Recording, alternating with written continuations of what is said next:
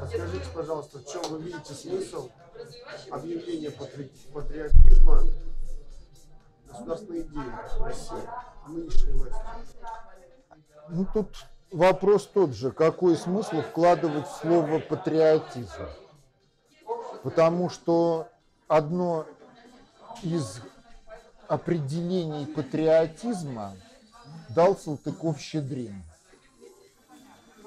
Нигилист любит Отечество по-своему, а капитан-исправник хочет заставить любить его, это же Отечество по-своему.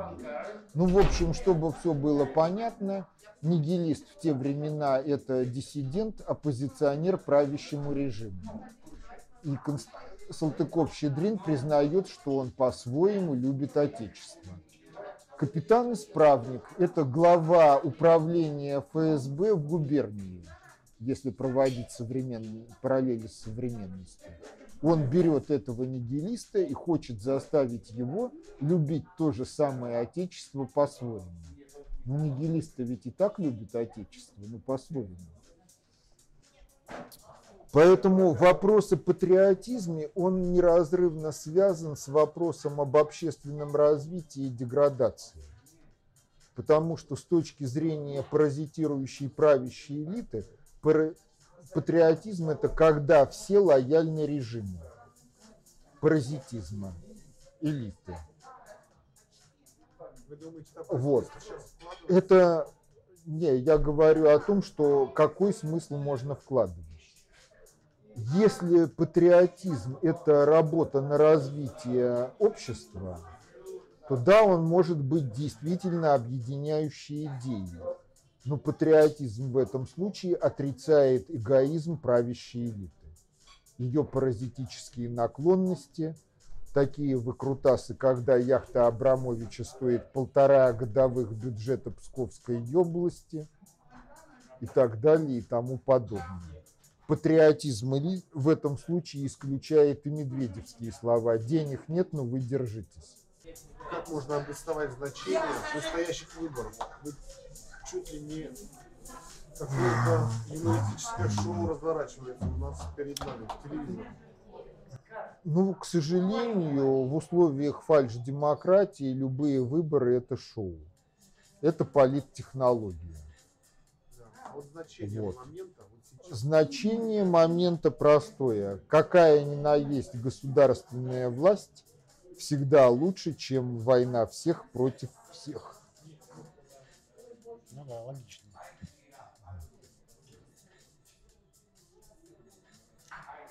Дальше, если говорить о конкретном наборе кандидатов. Ну, в общем, что требуется для государственного управления? Первое. Научно-методологическое обеспечение государственного управления. Его в стране нет. То, что есть, это бредни либерально-рыночного толка, которые не имеют ничего общего с действительностью. На этой основе производится подготовка кадров. Второе. Есть Конституция и определенная Конституцией архитектура органов государственной власти.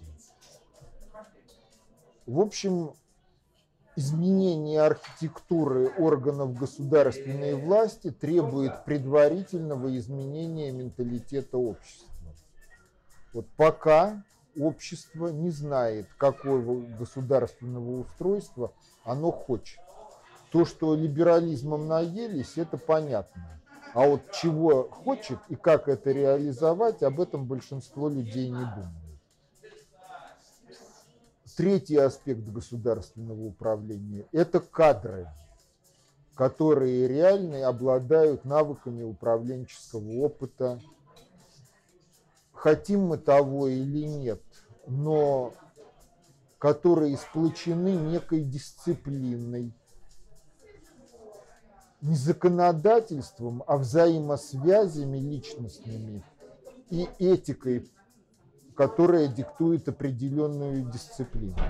И вот если соотноситься с этими параметрами, то ни Грудинин, ни Жириновский, ни Ксюша, ни все прочие не имеют кадрового корпуса, который бы их признавал. Методологической основы никто не имеет, и никто из них не имеет опыта государственного управления. Поэтому вот в таких условиях нравится это кому или нет, не нравится – но Владимир Владимирович оказывается единственным дееспособным кандидатом. Это не значит, что у Владимира Владимировича нимб над головой, но тем не менее вот в сложившихся условиях приход любого другого на пост главы государства – это сразу вопрос о разгоне прежней команды, формировании новой. И, как признал Лех Валенца, когда они в Польше победили и разогнали коммунистов, то они сразу столкнулись с тем, что у них отсутствуют профессионалы-управленцы в необходимом количестве. Если вы этого хотите, голосуйте за Ксюшу. Там это будет наиболее ярко проявляться. Если вы хотите спокойного развития страны, развитие страны это прежде всего личностное развитие, это не жрать, пить, трахаться, хапать и иметь еще чего-то, а это осмысленно относиться к жизни и думать. То для того, чтобы было общественное развитие как некое произведение множества личностных развитий, то предлагаемые выборы, вот они такие. Развернувшиеся страдания по поводу олимпийских перипетий. А, Ну что, ничего нового со времен Древнего Рема, хлеба и зрелищ. Чем больше людей пялится в телевизор, тем меньше народа думает о жизни. Но опять же, молодежи, подросткам дается ложный идеал. Потому что большой спорт, спорт высоких достижений, как заметил кто-то из ФСБшных генералов, генератор инвалидов. Это действительно есть. Большой спорт вреден для здоровья. К чему эти люди способны вообще, кроме спорта? Ни к чему, потому что им в детстве не дали учиться, не дали возможности проявить себя в какой-либо профессии, и, по сути дела, искалечили их и телесно, и психически. Да, с ними расплатились, причем не со всеми, кто покалечился, а только с теми, кто достиг каких-то результатов на соревнованиях европейского и мирового уровня. Миллионы, Мерседесы и все такое прочее, а надолго ли хватит? Посмотрите, сколько выдающихся призеров, рекордсменов прошлого доживают свои жизни забытыми, одинокими, больными, никому не нужными и асоциальными, поскольку когда ты каждый день ходишь на тренировки и общаешься только с тренером и себе подобными, неизбежно возникают барьеры в общении с другими людьми. То есть комплексы. Комплексы не комплексы, но они возникают, потому что не о чем поговорить. Но если ты прыгаешь в высоту, кого это интересует в обществе? Если ты толкаешь гирю или штангу, кого это интересует в Он обществе? лучше, чем другие, хотя бы в этом. Он считает, вот я лучше, чем Понимаешь, вот в былые времена, когда тот же самый Пифагор, он ведь был еще и олимпийским чемпионом, и ни по чем не будь, а по тогдашней версии мордобоя без правил. Был такой вид, панкратион. Там нельзя было бить по глазам и по яйцам, а все остальное было, в общем-то, можно. Вот чемпион Олимпийских игр был Пифагор, но он был и философом, и математиком наряду с этим. А сейчас? Да, кто-то получил диплом, но сейчас у нас много дипломированных специалистов, которые не имеют никаких знаний и навыков. И получить диплом за то, что ты имеешь золотую медаль и участвуешь в сборной команде вуза, это все-таки разные вещи, получить знания и диплом. Вот им хватает удовлетворения вот этого. Ну, а дальше опять же возникает вопрос. Просто вот поройтесь в интернете и посмотрите устройство спортивных площадок, водных станций времен 30-х, 50-х годов. Оцените строительную стоимость любого такого спортивного сооружения и квалификацию строителей, которые должны были это построить. Вот если строить по сталинским образцам водные станции и спортплощадки, то физкультура будет массовой, и у нас не будет хилых, больных, здоров... нездоровых людей.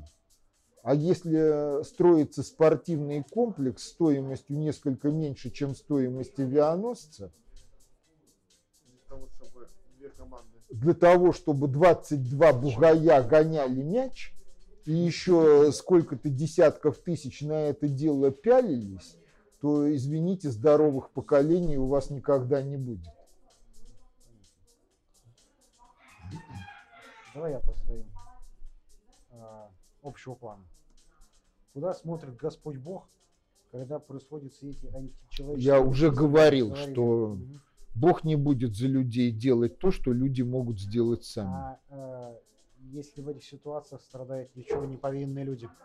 А Человечество едино в преемственности поколений.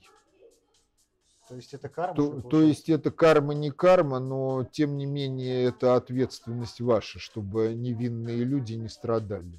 То есть если я буду страдать, то причина... Да, там. то кто-то накосячил. Любой подвиг – это расплата за чье-то преступление. И Получается карма.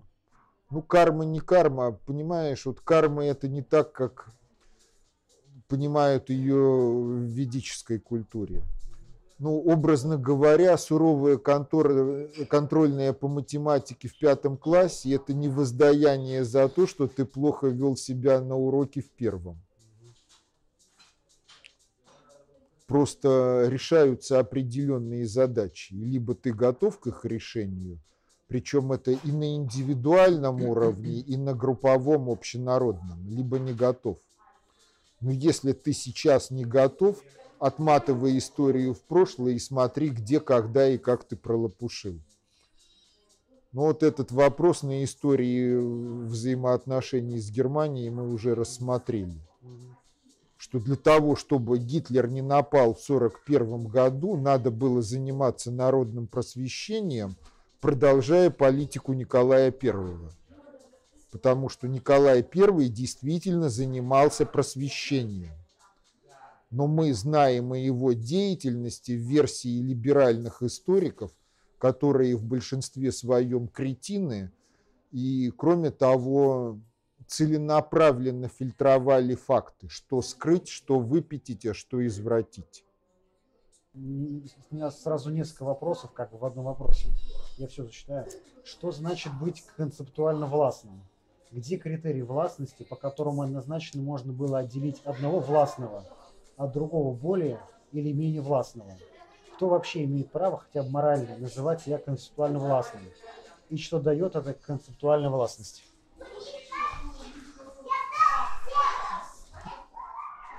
Такие В общем, пример концептуальной властности всем хорошо был показан в фильме «Тот самый Мюнхгаузен». Что мог сделать бедный герцог, когда сдалась Англия? Вот Мюнхгаузен там представлен как концептуально властный человек. Он выдвигает требования, назначает дату, и к этому времени, вопреки ожиданиям всем, происходит то, чего он хотел. Как он хотел, как это было осуществлено, это вопрос другой. Но Мюнхгаузен в этом фильме представлен как концептуально властный человек. И, в общем-то, концептуальная властность выражается в том, что имеет место взаимосвязь. Как сказал, так и будет. В основном, какая проблематика личная, психологическая у этих людей, которые не дают? Вот, в большинстве случаев они не стремятся быть концептуально властными. Они хотят нагулять некую силу, которая позволила бы им занять место в социальной иерархии повыше. Это разные вещи. Другой пример концептуальной властности Пушкин показывает в песне о вещи Малеге. Князь, статус, к нему эпитет вещей.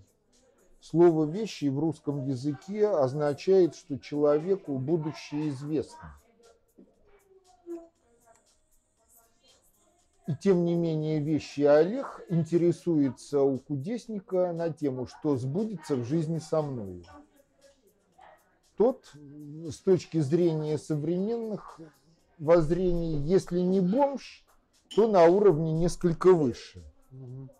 И он говорит, князь, будет то-то, то-то, то-то, то-то. Все. И реализовалось. Причем оно двояко, потому что кроме персонального, там имеется и другой мистический смысл. Если вот посмотреть на статуи многих властителей, это конные. Да, и там, в общем, властители, толпа под ним, народ символизируемый конем. Примешь ты смерть от коня своего, выдается представителю элиты. То есть элита будет уничтожена народом. Прогноз сбылся, сбылся, причем многократно. Каждый раз, когда элита доводит страну до катастрофы культуры, прежняя элита уничтожается, и вопрос только в том, когда после ну, не будет возрождена какая-то элита и станет общенародное государство. Так что тут вот вопрос о концептуальной властности такой. Но то, что большинство хотят набраться каких-то знаний для того, чтобы повысить свой социальный статус, это да. Если бы они хотели обрести концептуальную властность, они бы ее обретали. Тут деваться некуда. Чего хочешь, то и получаешь. Ну, это как-то, ладно, ну, пока так. Они все разбросаны по смыслу. В чем, ну вот тут уже вся часть уже была отвечена. В чем конечный смысл мироздания, для чего вообще все это создано? Вопрос не ко мне, а к Всевышнему в молитве. Ну, Да, Тут, например, в той же социологии там утверждают, что какой-то смысл есть, то есть это все не не да, это не беспричинно. В Коране сказано, если бы мы хотели сделать забаву, мы бы сделали ее от себя. А так земля создана с определенной целью и на определенный срок. Далее, пятое. Где-то там, может, в диалектике, может, еще где-то, здесь вот на странице, по-моему, 183 и ранее написано, что при желании люди могут непосредственно обратиться к Богу. Как это сделать? Через внутренний мир, через совесть, в молитве, через сокровенное. Можете обратиться непосредственно к Богу, как все люди делают, когда припирает. Но, не а припирает? когда не припирает, то надо все-таки обращаться. Потому что, опять же, в Коране говорится, когда человека постигнет какая-нибудь неприятность, то он обладатель широкой молитвы. А вот пока неприятностей нету, Вопрос про так называемые развлечения. В общем, как я понял, исходя из вот книг, общий смысл, сейчас я дочитаю, сводится к тому, что если будешь жить по совести, э, то будешь обладать этим самым развлечением. То есть, сейчас дочитаю, сейчас. То есть, условно, а, какой-нибудь абориген, живущий по совести, получается, обладает каким-то невероятным развлечением, что это развлечение ему дает, и что это не дает тому, кто им не обладает. Здесь же как связаны методологии, то бишь, как я понимаю, общий уровень образования вот с этим самым развлечением. Вот. Ну, опять же, теме развлечения была посвящена одна из лекций в военмехе. Я там рисовал на доске всякие картинки, иллюстрирующие эту тему. В общем, суть в чем? Если дается развлечение, то мир предстает как совокупность двух элементов. Это не это. Вот это выделяется на фоне не это. Как вот фонариком выделить объект, Но это с- да, это вот. А дальше начинается интеллектуальная деятельность, интеграция этого в мозаичную картину мира. Либо не начинается. но это связано с общим уровнем образования или никак не Это- связано? само развлечение. Вот, но общий уровень образования, он возникает в результате того, что дается развлечение. Теперь вопрос об аборигенах. Вот если говорить о реликтовых первобытных культурах, то в случае, если нынешняя высокоразвитая техническая цивилизация рухнет, то эти реликтовые культуры будут возрождать следующее человечество, как следующую цивилизацию. Потому что цивилизованный человек, помещенный в естественную среду обитания, хоть э, на экваторе, хоть за полярным кругом, он не жилец. И пока вот эта цивилизация не вышла на путь развития, правильного развития, эти реликтовые культуры будут сохраняться именно как резерв на случай катастрофы этой цивилизации. Если цивилизация выходит на правильный путь развития, то они из первобытной дикости уходят в цивилизацию. Есть со всеми остальными. Ну да, они интегрируются в культуру, как и остальные. Но вот в жизни оно все функционально целесообразно. И если смотреть не с позиции вот сиюминутного своего собственного эгоизма, а так вот выйти за исторический процесс и посмотреть, куда он идет и чем он может завершиться, то Запад ведет его к катастрофе, если эта катастрофа произойдет, то те, кто будет к этому времени жить на Западе, они в большинстве своем погибнут, потому что без унитаза и супермаркета они не живут. А тот, кто живет в тундре или в джунглях, или в пустыне, и из цивилизации у него там только телевизор с батарейками, радио. и радио. Ну, может, еще газовый баллончик или еще какая-то хрень. То без телевизора он спокойно проживет. И все будет нормально. И когда дым от катастрофы и пыль так осядут, то те ребята вполне смогут расселяться в другие местности, с удивлением смотреть на развалины, фантазировать о том, что тут когда-то кто-то как-то, и строить новую цивилизацию. Ну, как будут строить, если доведут? Но они реально, это вот резерв на случай катастрофы нынешней цивилизации. Ефимов говорит о том, что всему фак- фактически, в том числе в экономике, там, вообще в жизни, дает начало нравственность. У меня вопрос, что дает начало самой нравственности? Потому что он как-то. Совесть, Совесть, все-таки совесть, да? да. И получается, это, я так и думал. И получается, совесть замыкается на Всевышнем, значит. Да. И оттуда уже все это как Да. бы спускается вниз. Если мы в раннем детстве давим совесть, то мы начинаем искусственно формировать нравственность под традиции общества. Тогда получаются гитлеровцы и прочие. Что такое Царство Божие на земле? Можно из него выйти или может только войти? Ну что такое Царство Божие на земле? Это когда все живут по совести, это Царство Божие на земле. Ну тут дальше уже такие там. Как следует понимать, что в вопросе содержится половина ответа? Тоже где-то вот слышал там. Что, ну, знаете, вот Ну, вопрос- это действительно так, потому что ну, интеллект – общеприродное явление. Мера как система кодирования информации – это тоже общеприродное явление. Если ты формируешь определенный вопрос, и вопрос сформирован правильно, то в мире ему соответствует ответ, как в домино. На костяшечке единица шестерочка, где-то есть шестерочка.